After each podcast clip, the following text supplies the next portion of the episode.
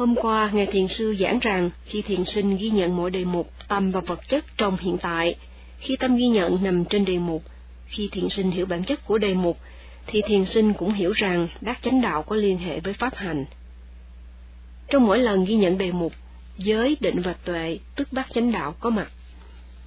Vì giới định và tuệ có mặt nên ta vượt qua phiền não thô, trung và vi tế, do vậy phiền não và vô minh bị loại trừ. Mà một khi phiền não vô minh bị loại trừ, thì vòng phiền não Kilesa Watta ngừng xoay. Vì vòng nghiệp Kamawatta xoay là do vòng phiền não xoay, nên khi vòng phiền não ngừng, vòng nghiệp cũng ngừng, không còn tạo nghiệp thiện hay bất thiện. Vì vòng nghiệp xoay, và nên vòng quả xoay dẫn tới tái sinh, vậy khi vòng nghiệp ngừng, thì vòng quả ngừng, không còn tạo nghiệp dẫn tới tái sinh nữa. Nói một cách khác, khi vòng phiền não ngừng, thì vòng nghiệp ngừng, do đó vòng quả cũng ngừng. Tuy nhiên đây chỉ là lý thuyết, bây giờ Ngài cho những ví dụ minh họa để làm rõ ý nghĩa là vì sao ba vòng này ngưng không xoay nữa.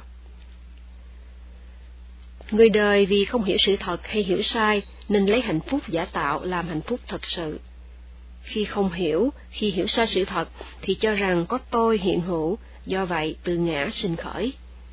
Và vì cái tôi, vì tự ngã, cho nên muốn mình được hưởng thụ, thỏa thích thấy nghe, ngửi, nếm, xúc chạm, vân vân. Để rồi khi có cái mình muốn, người này quyến luyến, giữ lấy, không chịu rời. Và người này cho rằng tôi là người đang vui thích hưởng thụ. Do vậy, người này tin vào linh hồn, cho rằng sau khi thân hoại, linh hồn vẫn còn hiện hữu, sasakaditi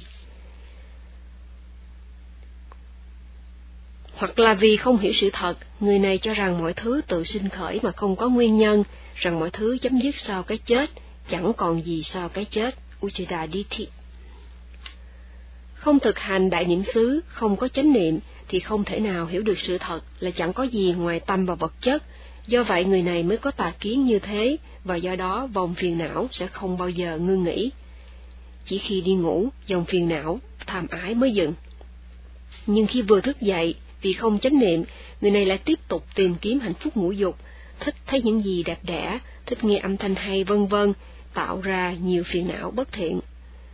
Không chánh niệm thì tham ái phát triển như vậy, không chánh niệm tà kiến cũng phát triển, tin vào linh hồn trường tồn, tin rằng chẳng có nhân quả, chẳng có gì sau cái chết. Tin có linh hồn thì người này làm cho linh hồn vui, thậm chí đó là những việc bất thiện qua thân khẩu ý. Vì tác ý bất thiện, nên làm những điều bất thiện, do vậy tham sân si tăng trưởng.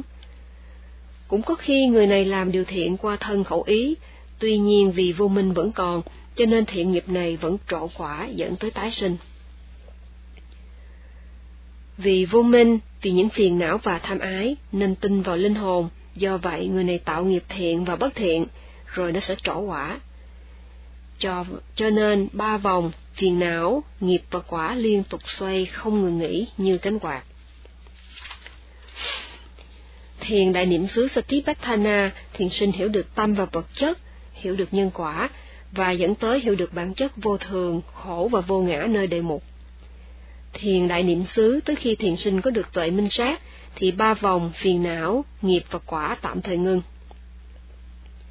Ngài giảng rằng Avijja Tanha Upadana, vô minh, tham ái loại yếu và loại mạnh, sinh khởi nương theo đề mục sinh khởi nơi sáu căn là mắt, tai, mũi, lưỡi, thân và ý.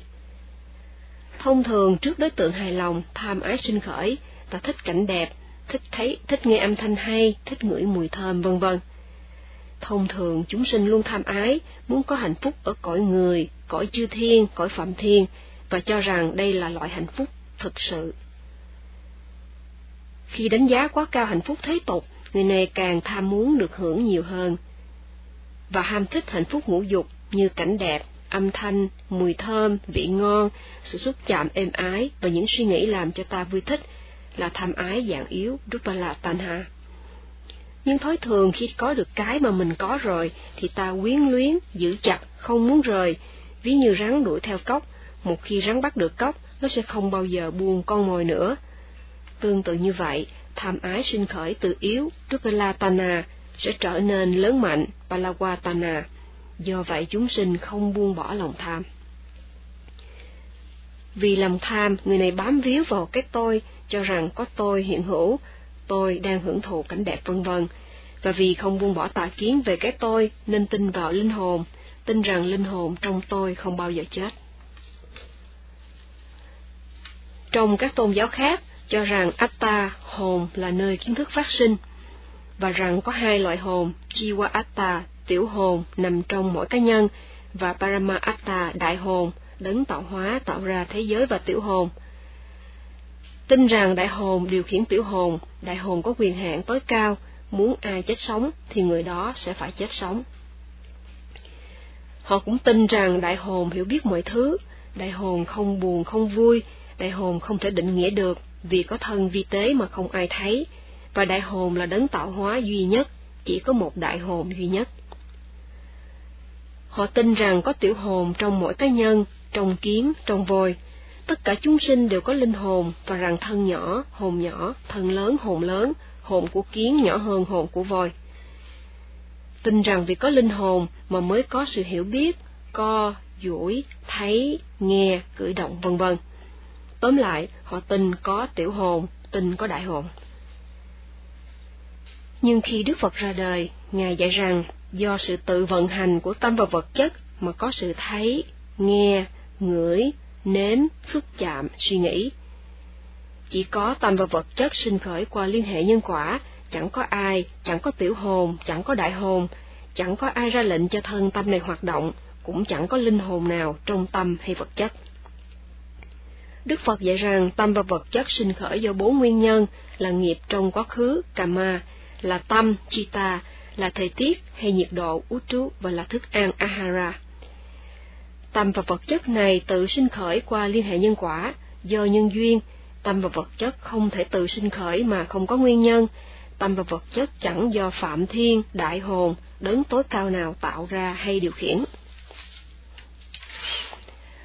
Có người có tà kiến Sasata Dithi lầm tin rằng có linh hồn, rằng linh hồn không bao giờ chết, rằng khi thân này hủy hoại thì linh hồn sẽ đi vào thân khác. Có người có tà kiến Uchida Dithi thì lầm tin rằng thân này do đất nước lửa gió tạo và thức ăn nuôi dưỡng, nhưng khi nó chết thì hồn sẽ không còn, không còn gì sau cái chết. Do không hiểu đúng tâm và vật chất mà tham ái lợi nặng sinh khởi, do vậy nên người này có tà kiến nặng nề Ditrupadana, tin rằng linh hồn trường tồn, rằng có tạo hóa hay không còn gì sau cái chết.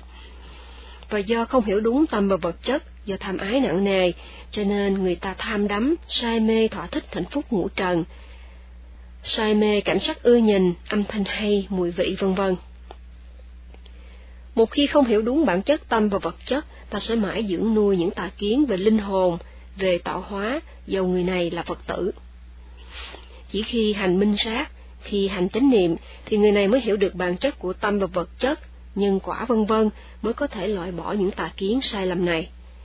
Nếu không thực hành minh sát, sẽ không bao giờ bỏ được những tà kiến này. Bây giờ Ngài giải thích về sự vận hành của ba vòng phiền não, nghiệp và quả. Khi Avijja Tana Upadana, vô minh, tham ái và chấp thủ sinh khởi thì vòng phiền não xoay, do vậy vòng nghiệp quả tự động xoay. Ngài ví von cây và con người, nhờ nhựa cây hút dinh dưỡng từ đất, nhờ nhựa cây hút nước, không khí và ánh sáng mặt trời nên cây lớn lên và cho trái. Trong trái có năng lực tiềm tàng, có khả năng sinh cây con. Nhựa cây chảy cùng khắp cây, nuôi dưỡng cây, cho nên cây mới cho trái, và trái lại tạo ra cây mới. Nhựa cây ví như phiền não tham sân si. Nhựa cây làm cho cây có trái, thì phiền não tạo ra nghiệp. Khi trái có khả năng tạo ra cây mới, nó ví như nghiệp tạo ra quả. Bằng cách này, phiền não, nghiệp và quả liên tục xoay. Nếu không muốn cây cho trái và sinh cây mới, ta phải làm khô nhựa sống. Khi cây không còn khả năng hút dinh dưỡng và nước, thì cây sẽ chết khô. Và Ngài ví von điều này với sự tu tập của thiền sinh, rằng khi thiền sinh hành thiền quan sát đề mục sinh khởi trong hiện tại, thiền sinh hiểu được bản chất của tâm và vật chất, hiểu nhân quả, hiểu vô thường, khổ và vô ngã. Hiểu vô thường, khổ và vô ngã là hiểu đúng, nhờ vậy loại trừ được hiểu sai hay không hiểu. Khi có hiểu đúng thì biết khổ là khổ, biết bản chất khổ nơi đề mục. Khi hiểu được như vậy thì không còn ham thích đề mục, cho nên loại trừ được tham ái. Và khi hiểu đúng thì không còn tin vào linh hồn, loại bỏ tà kiến về tiểu hồn, đại hồn, đấng tối cao. Nhựa cây ví như phiền não, vì đối tượng đẹp và hài lòng mà vô minh, tham ái, chấp thủ, sinh khởi. Ví như nước và thức ăn nuôi dưỡng nhựa cây, tham ái và đối tượng ngũ dục như cảnh sắc, âm thanh vân vân làm cho vô minh, tham ái và tham ái loại nặng sinh khởi. Khi không thấy khiếm khuyết của đối tượng ngũ dục như cảnh sắc, âm thanh thì ta thích, ta muốn, ta ước ao được hưởng thụ, và do vậy vòng ô nhiễm xoay. Mà một khi vòng ô nhiễm phiền não xoay thì vòng nghiệp xoay, cho nên vòng quả xoay. Đến đây thiền sinh đã hiểu được đối tượng ngũ dục như là cảnh, âm thanh, mùi vị, vân vân làm xoay vòng phiền não, vòng nghiệp và vòng quả. Nhưng thiền sinh cần phải hiểu những điều này bằng kinh nghiệm của chính mình, mà muốn vậy thì cần phải làm theo hướng dẫn của thiền sư, cần ghi nhận mọi điều mục sinh khởi bằng hướng tâm và tinh tấn, sao cho tuệ minh sát, phát triển tăng trưởng dần. Hành cẩn thận và đúng như chỉ dẫn, thì phiền não yếu dần, khô cạn dần, nên sự hiểu biết phát sinh, tuệ minh sát phát sinh, hiểu rằng tâm và vật chất một cách rõ ràng qua pháp hạnh. Và ngày mai Ngài sẽ giảng hạnh phúc giáo pháp vượt xa hạnh phúc trần gian.